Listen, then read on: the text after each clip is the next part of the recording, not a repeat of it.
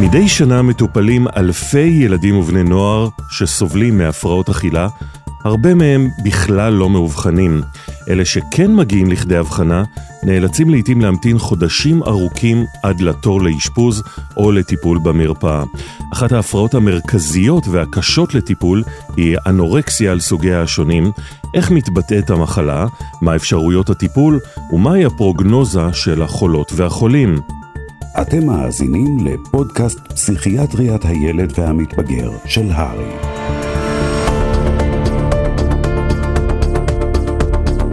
שלום וברוכים הבאים לפודקאסט פסיכיאטריית הילדים של ההסתדרות הרפואית בישראל. כל פרק נערך את מיטב המומחים בפסיכיאטריה של הילד במגוון נושאים, ואתם תוכלו לרענן את הידע שלכם מהלימודים וההתמחות ואפילו להתכונן לבחינות. והפעם נדבר על תופעה שהולכת ונעשית שכיחה יותר ויותר ברחבי העולם וגם בישראל, אנורקסיה. אני איתי גל ואיתי באולפן דוקטור ינאי גירון פרנק, סגן מנהל המחלקה להפרעות אכילה למתבגרים בתל השומר. שלום ינאי. שלום איתי. והדוקטור הלין שר מהיחידה לטיפול בהפרעות אכילה בילדים ונוער במרכז הרפואי סורוקה. שלום הלין. שלום איתי. שלום ינאי. שלום הלין. אז אולי נתחיל בהגדרה של אנורקסיה והסוגים השונים שלה. איתי, מצחיק שאתה מדבר על אנורקסיה, כי תכלס יש הרבה יותר אנשים שמאובחנים עם הפרעות אכילה אחרות, כמו Binge Eating Disorder, כמו בולמיה, ואולי ככה ננסה למפות בכלל את העולם הזה של הפרעות אכילה. אני חושב שהם מנסים לחלק את הפרעות האכילה, יש הפרעות שהבסיס שלהם זה אכילה לא מבוסתת. נגיד את כפי האכילה בבינג' איטינג ובבולמיה. החלק השני שכולנו מכירים הרבה יותר, באמת הצד של האנורקסיה, ששם בעצם יש ניסיון נורא גדול של צמצום אכילה.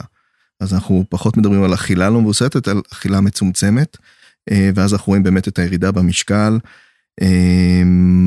כסימפטום באמת מרכזי שככה עושה איזה שינוי מאוד מאוד גדול.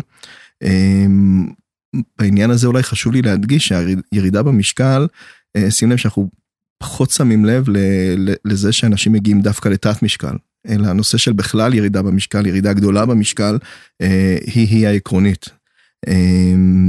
יש נגיד הפרעת אכילה שקוראים לאנורקסיה נרבוזה אטיפית, שאנשים מגיעים ל...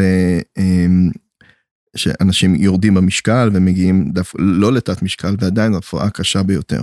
אבל כשאנחנו מדברים על אנורקסיה, זו למעשה הפרעת האכילה הכי שכיחה מבין כל ההפרעות, נכון? כ- ככה התרגלנו לחשוב. זהו, אז אמרנו שהיא בעצם לא שכיחה, יש שכיחות הרבה יותר גדולה של הפרעות אכילה אחרות. נגיד פי עשרה עם אה, הפרעת אכילה של Binge Eating Disorder, פי ארבעה או חמישה עם, אה, עם בולימיה. איתה אני רוצה להעיר שלא סתם תהיתה. אמנם אנורקסיה נרבוזה היא הפרעת אכילה הכי פחות שכיחה, אבל היא גם הפרעת אכילה עם הכי הרבה יחסי ציבור. ויש הרבה מאוד התייחסות במדיה וגם בציבור הרחב, והרבה היכרות עם המחלה, ודווקא הפרעות אכילה יותר שכיחות, גם פחות מאובחנות, וגם תופסות פחות כותרות ותשומת לב. אז אם אנחנו בכל זאת מדברים על אנורקסיה, איך מאבחנים אנורקסיה? מה ההגדרה של המחלה הזאת?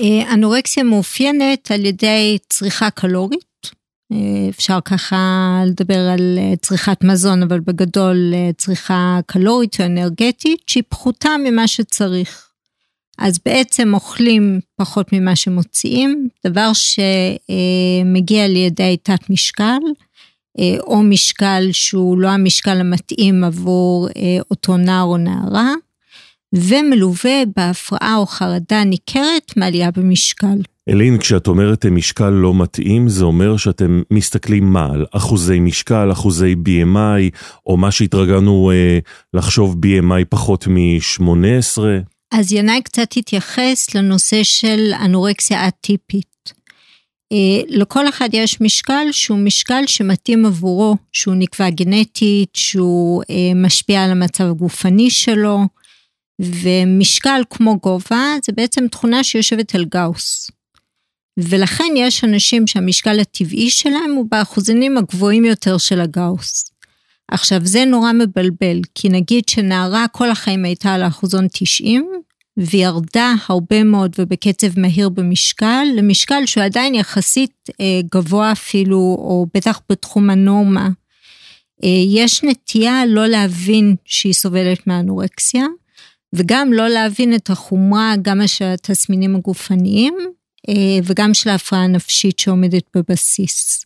אז איך בכל זאת אפשר לדעת לפי המשקל והגובה, אם לילד או לילדה יש אנורקסיה?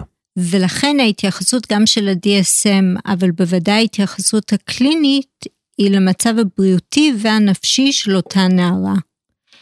אז למשל נערה שירדה שלושים קילו והיא מאוד מאוד ברדיקרדית, והיא אוכלת אה, מעט מאוד אה, אה, מזון בשביל לשמר את המשקל הזה, אנחנו נוכל בעצם להבין שהיא סובלת מתת תזונה יחסית למצבה הטבעי. כלומר, ההגדרה היא לא משקל וגובה לבד, אלא כל האנמנזה.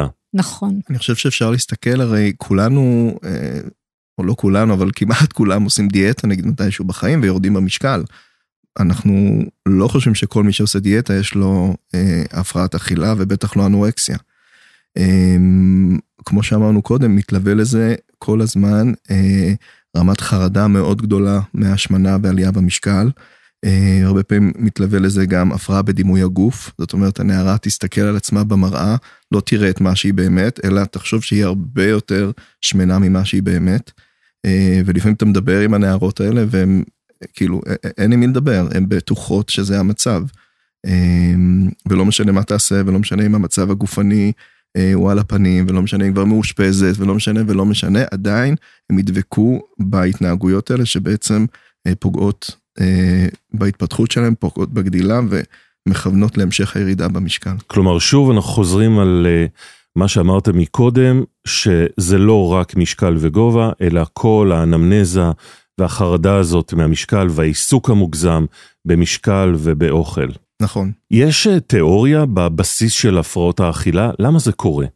אז ההפרעות האלה מולטיפקטוריאליות, כמו רוב מחלות הנפש שאנחנו מכירים היום, גנטיקה מתינה את האקדח, המבנה הפסיכולוגי מכוון אותו, והסביבה לוחצת על ההדק.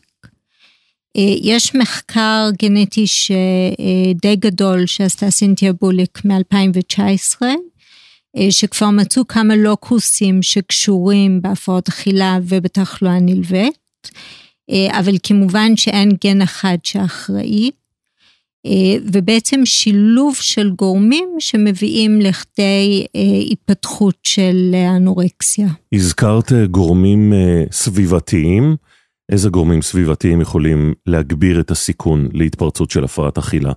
משהו בגידול, בהורים, בסביבה, במדיה? זה ברור שיש השפעה גם לכל המחשבה, או נגיד אה, אה, התפיסה החברתית לגבי דימוי גוף, ולגבי הדגש על רזון, אה, אבל כולנו חשופים לסביבה הזאת, ואנחנו יודעים שאין הפרעת אכילה שמתחילה בלי דיאטה. ובדיאטה אני מתכוונת לא במובן של שינוי אורח חיים, אלא בצמצום אה, קלורי.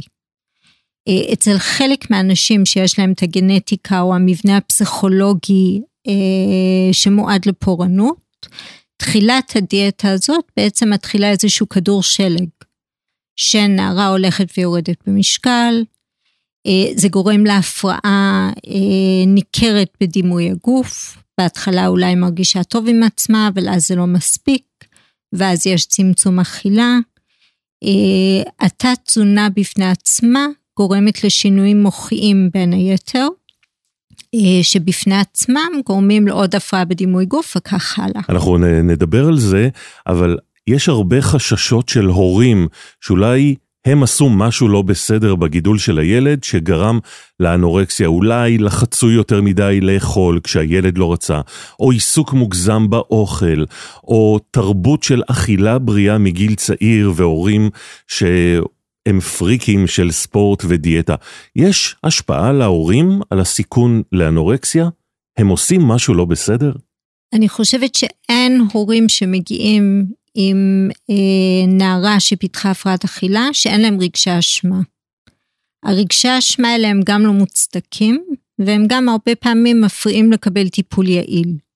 זה נכון שלא כדאי לעודד את הילדים לעשות דיאטה, אבל אמרנו מולטיפקטוריאלי, כלומר אין משהו שאפשר לעשות, משהו אחד שיגרום לנערה לפתח הפרעת אכילה. כלומר, העיסוק המוגזם של האמא היהודייה באוכל, הוא לא אוכל מספיק, תאכל וכולי, הוא לא בהכרח זה שגורם לאנורקסיה. הוא יכול להיות גורם נוסף, בנוסף לפסיכולוגיה ולגנטיקה, והרי אם היינו יודעים מראש תתפתח הפרעת אכילה, לא היינו עושים את זה. נכון, זה חוכמה בדיעבד. מצד שני, להורים יש תפקיד מאוד חשוב בטיפול ובשינוי וביציאה מהפרעת אכילה. וזה דווקא משהו שיכול, אני חושב, מאוד מאוד לחזק גם את התחושה שלהם שיש להם מה לעשות, ושהם, ושלהם השפעה על המצב. אנחנו כן יודעים שמבחינה גם פרוגנוסטית, השינוי שהמשפחה עושה, וההורים עושים סביב הנערה עם הפרעת אכילה, יכול להיות מאוד מאוד משמעותי. איך זה בדרך כלל מתחיל? ההורים מגיעים ומספרים על מה? כשההורים מגיעים, לרוב מה שרואים, זה או שינוי מאוד גדול באיך שהנערה אוכלת, או ממש ביטוי כבר של אחר כך, של הירידה במשקל. שבאים נורא דואגים, שהנערה ירדה הרבה הרבה במשקל. רוב הזמן, ההתחלה של הפרעת אכילה בכלל לא גלויה, ואנשים לא רואים אותה. הפרעת האכילה מתחילה לרוב בין הבן אדם ובין עצמו. הנערה תרגיש לא טוב עם עצמה, ואז תחליט לעשות שינוי, והדברים ממש יתחילו, יתחילו בינה ובין עצמה, היא תזרוק את הסנדוויץ' בבית ספר, אף אחד בעצם לא יבין בכלל מה קורה. לרוב הנערה עם הפרעת אכילה גם קשה לבוא ולעזר באנשים אחרים ולהגיד, תראו חבר'ה, אני במצוקה. לא סתם היא פונה, והדברים יוצאים דרך סימפטום, זה או אחר. אז לרוב אנחנו נראה שינוי באכילה, שהיא אוכלת פחות. הרבה פעמים אנחנו נראה כפייתיות מאוד גדולה, זאת אומרת, יהיו חוקים לגבי איך היא אוכלת. למשל? לדוגמה, לאכול בשעות מאוד מדויקות, וכמויות מאוד מדויקות, ולחתוך את הדברים בצורה מאוד מאוד מסוימת, ולאכול בצורה מסוימת, ולהכניס לפה בצורה מסוימת, וזה יכול להיות מערכות שלמות של חוקים על איך אוכלים, וזה גם יכול לקחת המון המון זמן, ארוחות יכולות פתאום להת, להתארך ולהיות מאוד מאוד ארוכות, הרבה פעמים הנערות גם לא רוצות לאכול בצורה שמסתכלים עליהם, אז הן יכולות להיכנס לחדר, או, או להתחבא ולאכול, והם לא יאכלו עם כולם, האכילה בעצם יוצאת ממקום של להיות דבר שכולנו עושים בצורה יומיומית, אני רעב, אני אוכל, או בא לי ליהנות, אני אתפנק במסעדה ואוכל, ואוכל ארוחה טובה, וזה הופך להיות, כל נושא האכילה הופך להיות בשירות הירידה במשקל, ובשירות הפרעת האכילה. ינאי, מה לגבי המיתוס שהתרגלנו לראות בסרטים, שאנורקסיות אוכלות תפוח ליום?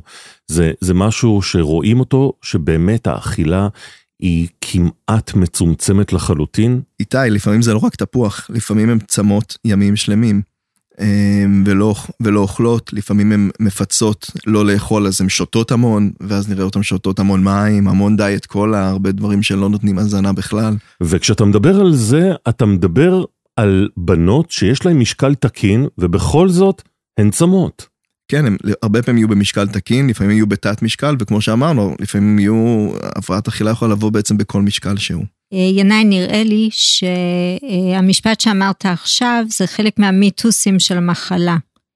כי אכילה בניגוד לאור זה לא on או off, יש לזה אה, ספקטרום מאוד גדול, ואז מגיעות נערות שאוכלות מעט מאוד יחסית למה שהן אמורות, אבל זה לא תפוח ליום.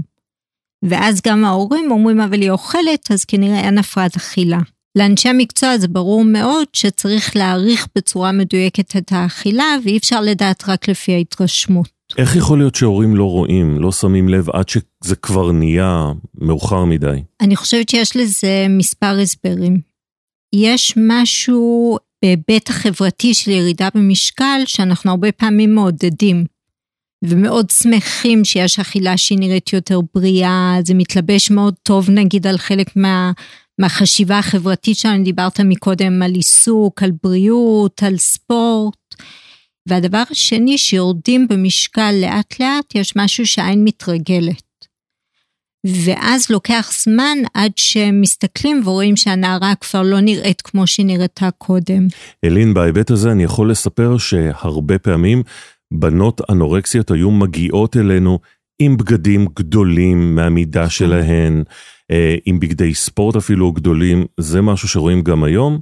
כן, בהחלט, רואים את זה, רואים שינוי בלבוש, גם לפעמים בשביל להסתיר את הגוף כי הוא נראה להם שמן, לפעמים בשביל להסתיר מהסביבה שיש ירידה במשקל, ולפעמים כי יש ירידה ביכולת לבסס טמפרטורה. ולכן חלק מהבנות בכלל היפותרמיות, ולכן לבושות מאוד חם לעונה. יש אפשרות לטפל באנורקסיה בקהילה, או שזה תמיד מחייב להפנות לבית חולים? בוודאי שיש, ואפילו רצוי. הטיפול צריך להיות טיפול רב-מקצועי, טיפול פסיכולוגי, ליווי תזונתי, מעקב פסיכיאטרי, אך בהחלט אפשר לעשות את זה בקהילה, רצוי על ידי אנשי המקצוע שמתמצאים בתחום. יש יתרון מאוד גדול בלטפל במטופלות שהן נמצאות בסביבה הטבעית שלהן, הולכות לבית הספר, מתמודדות בעצם עם אתגרי היום-יום, ובמקביל מקבלים טיפול. כדאי להגיע למצב של אשפוז, רק שאין אופציה לטיפול מרפאתי, או שהטיפול המרפאתי לא צלח. ונגעת בנקודה הזאת, בעוד נקודה כואבת, זה התורים המאוד מאוד ארוכים לטיפול באנורקסיה, לפעמים בפריפריה אפשר לחכות אפילו שנה ויותר. אתם חושבים שמשהו ישתנה בקרוב? קשה להאמין שמשהו ישתנה במובנים האלה, אנחנו לא חושבים שיש מספיק משאבים שמופנים לכיוון של טיפול בהפרעות אכילה, למרות שאין ספק שהתקופה אחרי הקורונה, שראינו פיק מאוד גדול אה, בשכיחות של הופעה של הפרעות אכילה, אה, היה ניסיון כזה, אבל אני חושב שכולנו עדיין מרגישים שזה אה, לצערנו אה, מעט מדי. לגבי הטיפול באנורקסיה בקהילה, אני חושב שצריך לזכור, הפרעות אכילה הן הפרעות שהבסיס שלהן זה נערה עם מצוקה מאוד מאוד גדולה. כמו שאמרנו, זה לא סתם נערה שעושה דיאטה, ורוב המצוקות של הנערות נובעות ממה שקורה להם בחיים האמיתיים שלהם, בקשרים עם ההורים, בקשרים עם החברים, בתוך בית ספר, בתוך התנועת נוער שלהם, וככה בעצם אם אנחנו מוציאים את הנערה מה, מהחיים הרגילים שלה, היא, לא, היא בעצם לא מתחילה להתמודד עם המצוקות האמיתיות שלה. אז יש חשיבות גדולה בטיפול כל עוד היא נמצאת באמת בתוך החיים שלה, כי אז יש אפשרות באמת לגעת בדברים האלה. לפעמים כמו שאמרנו, המקרה הוא באמת נורא נורא קשה, ואין אפשרות כזאת, כי נגיד המשקל הוא נמוך מדי, כי היכולת לאכול היא, היא, היא לא קיימת, או המשפחה לא מצליחה להחזיק את הדברים, ואז באמת אנחנו חושבים על אופציות כאילו חמורות יותר של אשפוז. אגב, רואים אנורקסיה בקבוצות מסוימות יותר מקבוצות אחרות? זה שכיח יותר במעמד סוציו-אקונומי, במוצאים שונים. המחלה נתפסת כמחלה של מעמד סוציו-אקונומי גבוה, זה כבר לא נכון. זו הפרעה שחוצה אה, תרבויות ומעמדות.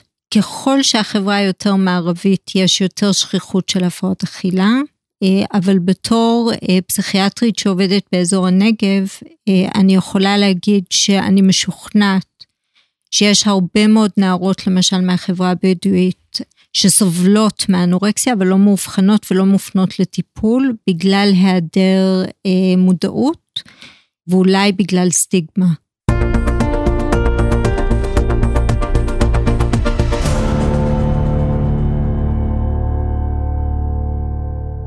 בואו נדבר קצת על התסמינים של אנורקסיה.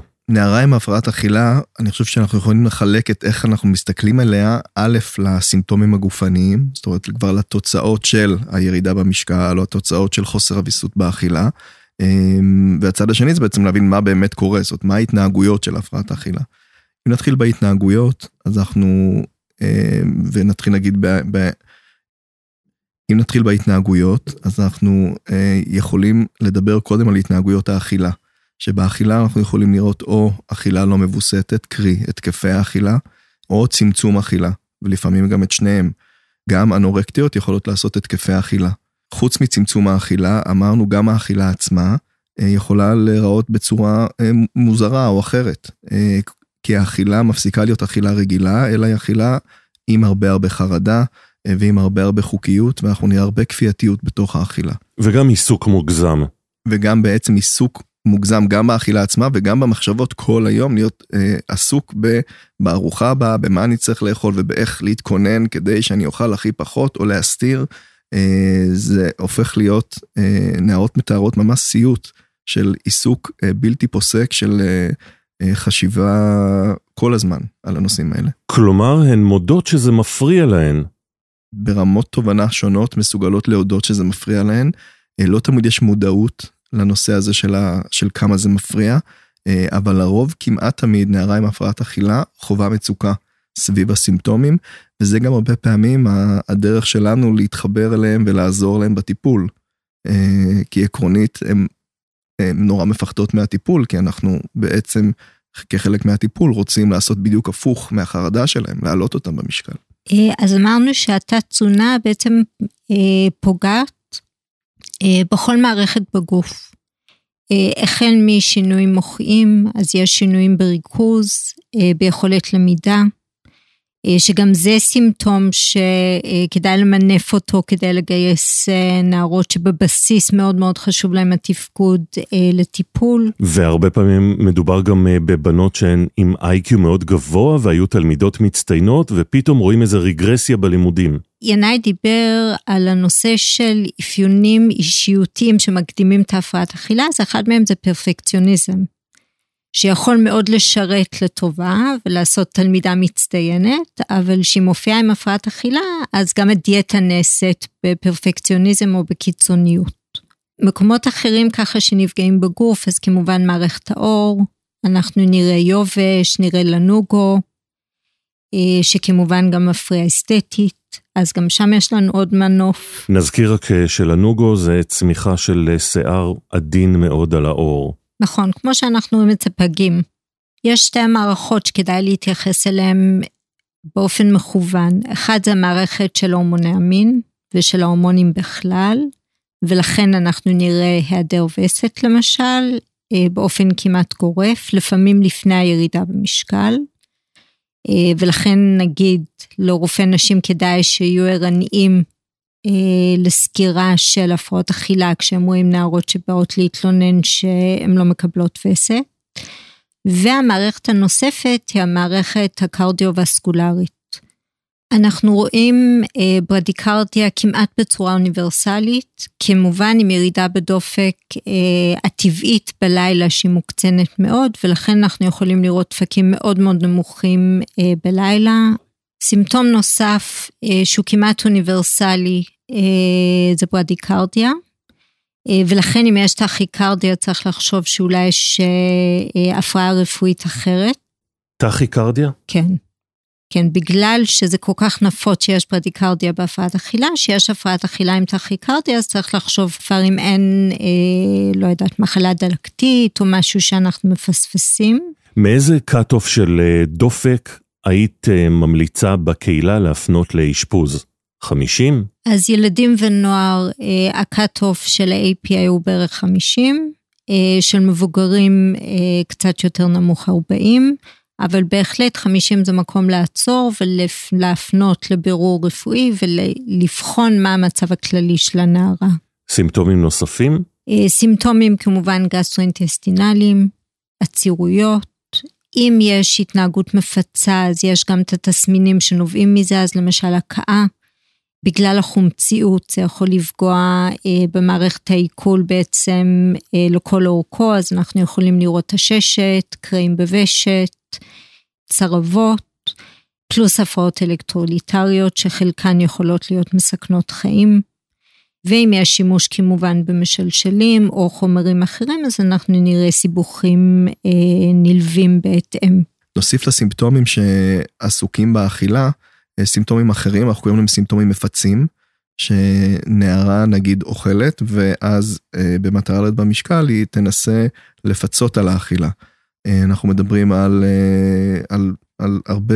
על, אנחנו מדברים על הרבה סוגים של, התנה, של התנהגויות, אה, מהקאות שאנחנו, אה, לא, אנחנו מדברים על, על סוגים שונים של אה, התנהגויות, מהקאות עד ספורט כפייתי, אה, שימוש במשלשלים, אה, וכל דבר שבמחשבה של הנערה, בעצם כמו יגרום להם להרגיש שהם אכלו פחות. יש הפרעות כרוניות אחרות, לפעמים המחלה משמשת, כפיצוי להפרעת אכילה, ולכן למשל אם רואים ילדים עם סוכרת לא מאוזנת, בהחלט זה יכול להיות בעצם תסמין שיש הפרעת אכילה בנוסף. זו באמת בעיה מאוד גדולה, נערה אה, עם הפרעת אכילה ועם סוכרת טייפ אחת, יכול להיות מצב מאוד מאוד מסוכן ולהידרדר מאוד מהר למצבים מסוכנים ומסכני חיים.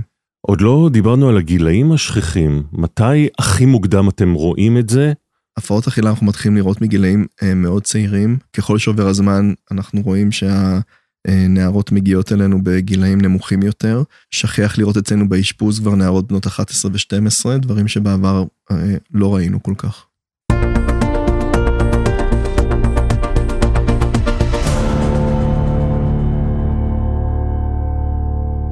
איזה בדיקות חולת או חולה אנורקסיה צריכים לעבור, איזה מעקבים, כל כמה זמן? כשנערה מגיעה ואנחנו רואים שיש הפרעת אכילה משמעותית, דבר ראשון, הבדיקות הכי חשובות יהיו בעצם מעקב אחרי המדדים, מדדים חיוניים, דופק, לחץ דם, ובטח ובטח מעקב, מעקב אחרי המשקל והגובה. לרוב אנחנו נפנה גם לבדיקות דם, נרצה לראות שאין הפרעות אלקטרוליטריות, נרצה לראות שאין חוסרים חשובים, נרצה לראות ש... שההורמונים תקינים, לרוב נבקש גם הערכה של אק"ג, של המצב הקרדיאלי. חשוב להדגיש, היום רופאים נראה לי פחות נוטים לעשות בדיקה פיזיקלית. בבדיקה פיזיקלית אנחנו נסתכל לראות אם יש סימני רזון, למשל הידלדלות שרירים, היעדר רקמת שומן, נראה אולי עצמות בולטות.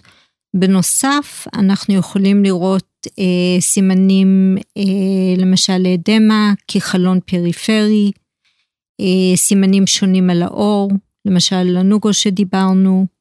בנוסף, חלק מתסמיני אה, ההקאה, אפשר לראות לפעמים אה, היפרטרופיה של בלוטות הרוק, אז רואים איזה שינוי במבנה הפנים, עם קצת צ'יפמנק אה, פייס, ונערות שמקיאות על ידי זה שהן משתמשות באצבעות, רואים סימני שפשוף שקוראים להם Russell signs. אז נערות שלא עולות במשקל, ואני מודאגת לגבי היציבות ההמודינמית, אז שווה אפילו לבדוק פעם או פעמיים אפילו בשבוע, בעיקר מדדים קרדיאליים, אז לחץ דם אוטוסטטי, לראות מה חומרת הברדיקרדיה, לגבי בדיקות דם, אז כמובן שחשוב לעקוב אחרי ספירה, כימיה, אלקטרוליטים, אלקטרוליטים בעיקר למי שיש התנהגות מפצה חמורה או מחמירה, ואז לראות שהן הפרעות אלקטרוליטריות. כדאי גם לקחת תפקודה בלוטת תריס, בדרך כלל T S H תקין, אבל T שלוש יכול לרדת, וזה הרבה פעמים מצביע על חומרת ההפרעה. אז זה גם מדד שעוזר לנו קצת לנטר את החומרה של ההפרעה. איך מתבצע הטיפול? הרי בדרך כלל מתנגדות לשינוי תזונתי, וגם אפילו לעלות על המשקל ולהיבדק. אז איך מתמודדים איתן? אני חושב שהגישה לנערה עם הפרעת אכילה צריכה להתמקד בסופו של דבר במצוקה שלה. דרך המצוקה ודרך איפה שהיא סובלת. וה... והתקווה, והרצון לתת לה תקווה, שאפשר לעשות שינוי בתוך הסבל ולהרגיש יותר טוב. אני חושב שסביב המקומות האלה אנחנו מנסים לעשות, לקרות איזושהי ברית טיפולית איתם, ולהביא לשינוי בהפרעת האכילה ולהתקדם בתוך הטיפול. לגבי הטיפול עצמו, אנחנו בעצם עובדים בצוות, כמעט תמיד רב מקצועי, עם תזונאית, עם פסיכולוגית ועם רופא, שיכול להיות גם פסיכיאטר, ולפעמים רופא מתבגרים. המטרה היא בסופו של דבר, בהתחלה בעיקר, לשים גז על השיקום המשקלי, השיקום התזונתי, ולהביא לעלייה חזרה במשקל, כשהאלמנטים הפסיכולוגיים בהתחלה, הם בעיקר לתמוך במאמץ הגדול הזה, שהרבה פעמים מעורר הרבה הרבה חרדה, ואנחנו מנסים לעזור לנערה, להתגבר על החרדה, ולהצליח לאכול יותר, ו... לעלות במשקל, שזה כמובן החרדות הכי גדולות שלהם.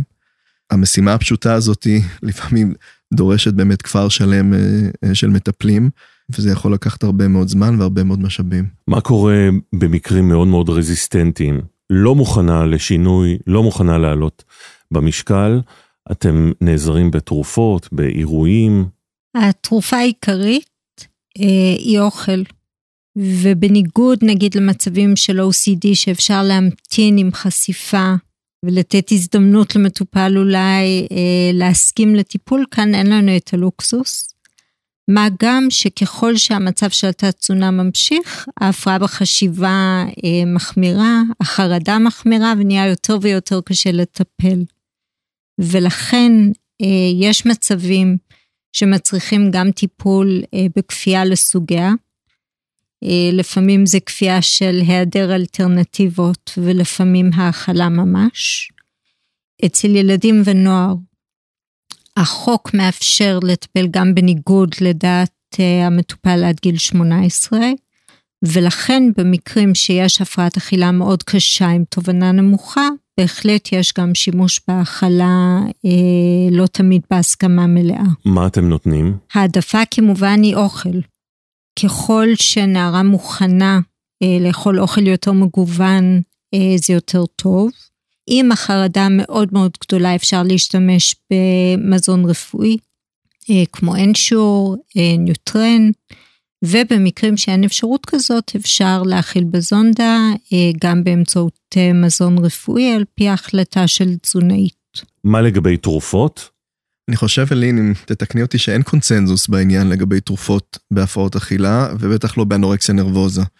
התרופות לרוב בתת משקל מאוד מאוד מאוד גדול, לא יעילות כל כך. רוב התרופות שאנחנו משתמשים, במיוחד נוגדי דיכאון, מקבוצת ה-אס אס אר איי, לא יעילות במשקלים נמוכים, ואז הרבה פעמים אנחנו מטפלים בעיקר בנוירולפטיקה, סביב תגובות חרדה, הרבה פעמים במקרים קשים, אנחנו ניתן טיפול בעזרת תרופות נוירולפטיות או אנטי-פסיכוטיות, כדוגמת ריספרדל או סרוקואל, שהמטרה של התרופות האלה הם בעיקר לבסט את תגובת החרדה של הנערה. הם פחות ישפיעו נגיד על המחשבות, או על אם הנערה מרגישה שהיא שמנה או היא רזה, מחשבות כאלה באמת, הן לא קשורות לטיפול התרופתי. עיקר, עיקר הרצון בטיפול התרופתי יהיה בעצם לעזור בתגובה של החרדה, או האי שקט, שהרבה פעמים מפריעה בתוך הטיפול, ומפריעה להתקדם בטיפול, במשפחות, ההורים הרבה פעמים מתלוננים שנורא נורא קשה להם, הנערות קשה להם להכיל את הדברים, ואז אנחנו מנסים קצת להרגיע את המצב בעזרת התרופות, שוב, זה לא באמת משפיע על ה-hardcore סימפטום של הפרעת אכילה. ינאי, אני רוצה להוסיף שאפשר לתת, כאשר מגיעים למשקל סביר, אס אס אר איז לתחלואה נלוות, כמו או סי די, חרדה חברתית שלפעמים יש, אבל כמו שציינת, בתת משקל קיצוני אין טעם בדרך כלל לתת, כי התרופות פחות עובדות. חשוב גם להוסיף שהמחקר לגבי תרופות, גם בתת משקל, הוא מחקר מאוד מאוד דל ולא טוב. אני רוצה להזכיר שהרבה פעמים אנחנו רואים דיכאון אצל נערות עם הפרעת אכילה, פעמים רבות הדיכאון הוא ממש דיכאון פיזיולוגי שנובע מתת המשקל, ולא אה, כהפרעה פסיכיאטרית ראשונית, למרות שכשכן יש איזושהי חזרה אה, במשקל, אנחנו גם רואים הרבה הרבה דיכאון כקומורבידיות עם הפרעת האכילה, ובמצבים האלה כן יכולה להיות בהחלט תגובה טובה לנוגדי דיכאון. חשוב גם להוסיף שאנחנו מטפלים בתרופות גם בהפרעות אכילה שהן לא מלוות בירידה במשקל, ושם הרבה פעמים אנחנו גם נטפל או בחוסר אביסות, הרבה פעמים יש איי די אייץ' די, קומורבידי, הרבה פעמים יש קומורבידיות של איי די אייץ' די, יש את חוסר אביסות באכילה שלפעמים כן יכול להגיב מאוד טוב ל-אס אס אר איי, אז זה עולם שלם של, של טיפול. מה הפרוגנוזה של החולות האלה? וכמה מהן בסוף לא שורדות? הפרוגנוזה יחסית מעולה. יש בין שבעים עד שמונים אחוז הבראה טובה. בערך שליש יש אפיזודה אחת שחולפת לחלוטין. עוד ארבעים אחוז שהמהלך הוא קצת יותר גלים, עליות וירידות, אבל בסך הכל עם חזרה לתפקוד תקין, נורמטיבי.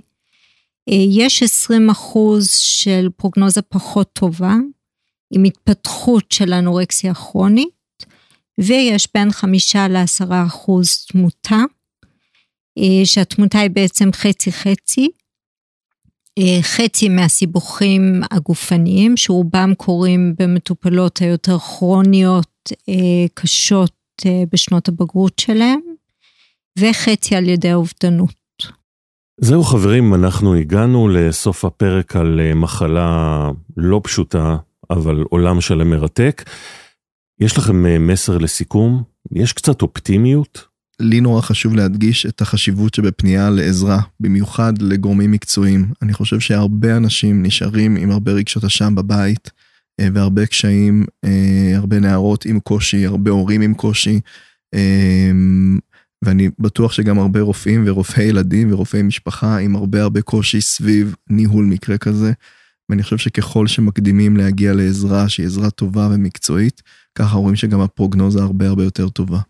המסר שלי, ואני מחזקת כאן את מה שינאי אמר, הפרוגנוזה תלויה בטיפול מיטבי כמה שיותר מוקדם. ולכן, ככל שתהיה יותר ערנות, ותהיה פנייה יותר מוקדמת לטיפול, ככה הפרוגנוזה תהיה יותר טובה. בנוסף, אני קוראת לרופאים הראשונים בקהילה. נכון, זו הפרעה מאתגרת, אבל שווה ללמוד אותה. אתם יכולים לסייע מאוד במתן המענה הראשוני. צבירת ידע בתחום היא גם חיונית לאור השכיחות של ההפרעה, והיא גם מצילת חיים. ובנימה האופטימית הזו אנחנו מסיימים. אני רוצה לומר תודה רבה לדוקטור הלין שר והדוקטור ינאי גירון. אנחנו מזמינים אתכם לעקוב אחרינו בפייסבוק, בטוויטר ובאינסטגרם עם כל העדכונים והחדשות של הרי, ולשמוע גם את שאר הפודקאסטים הרפואיים. תוכלו למצוא את כולם בכל אפליקציות העסקתים. תודה לכם על שהאזנתם לנו, ונתראה בפרק הבא.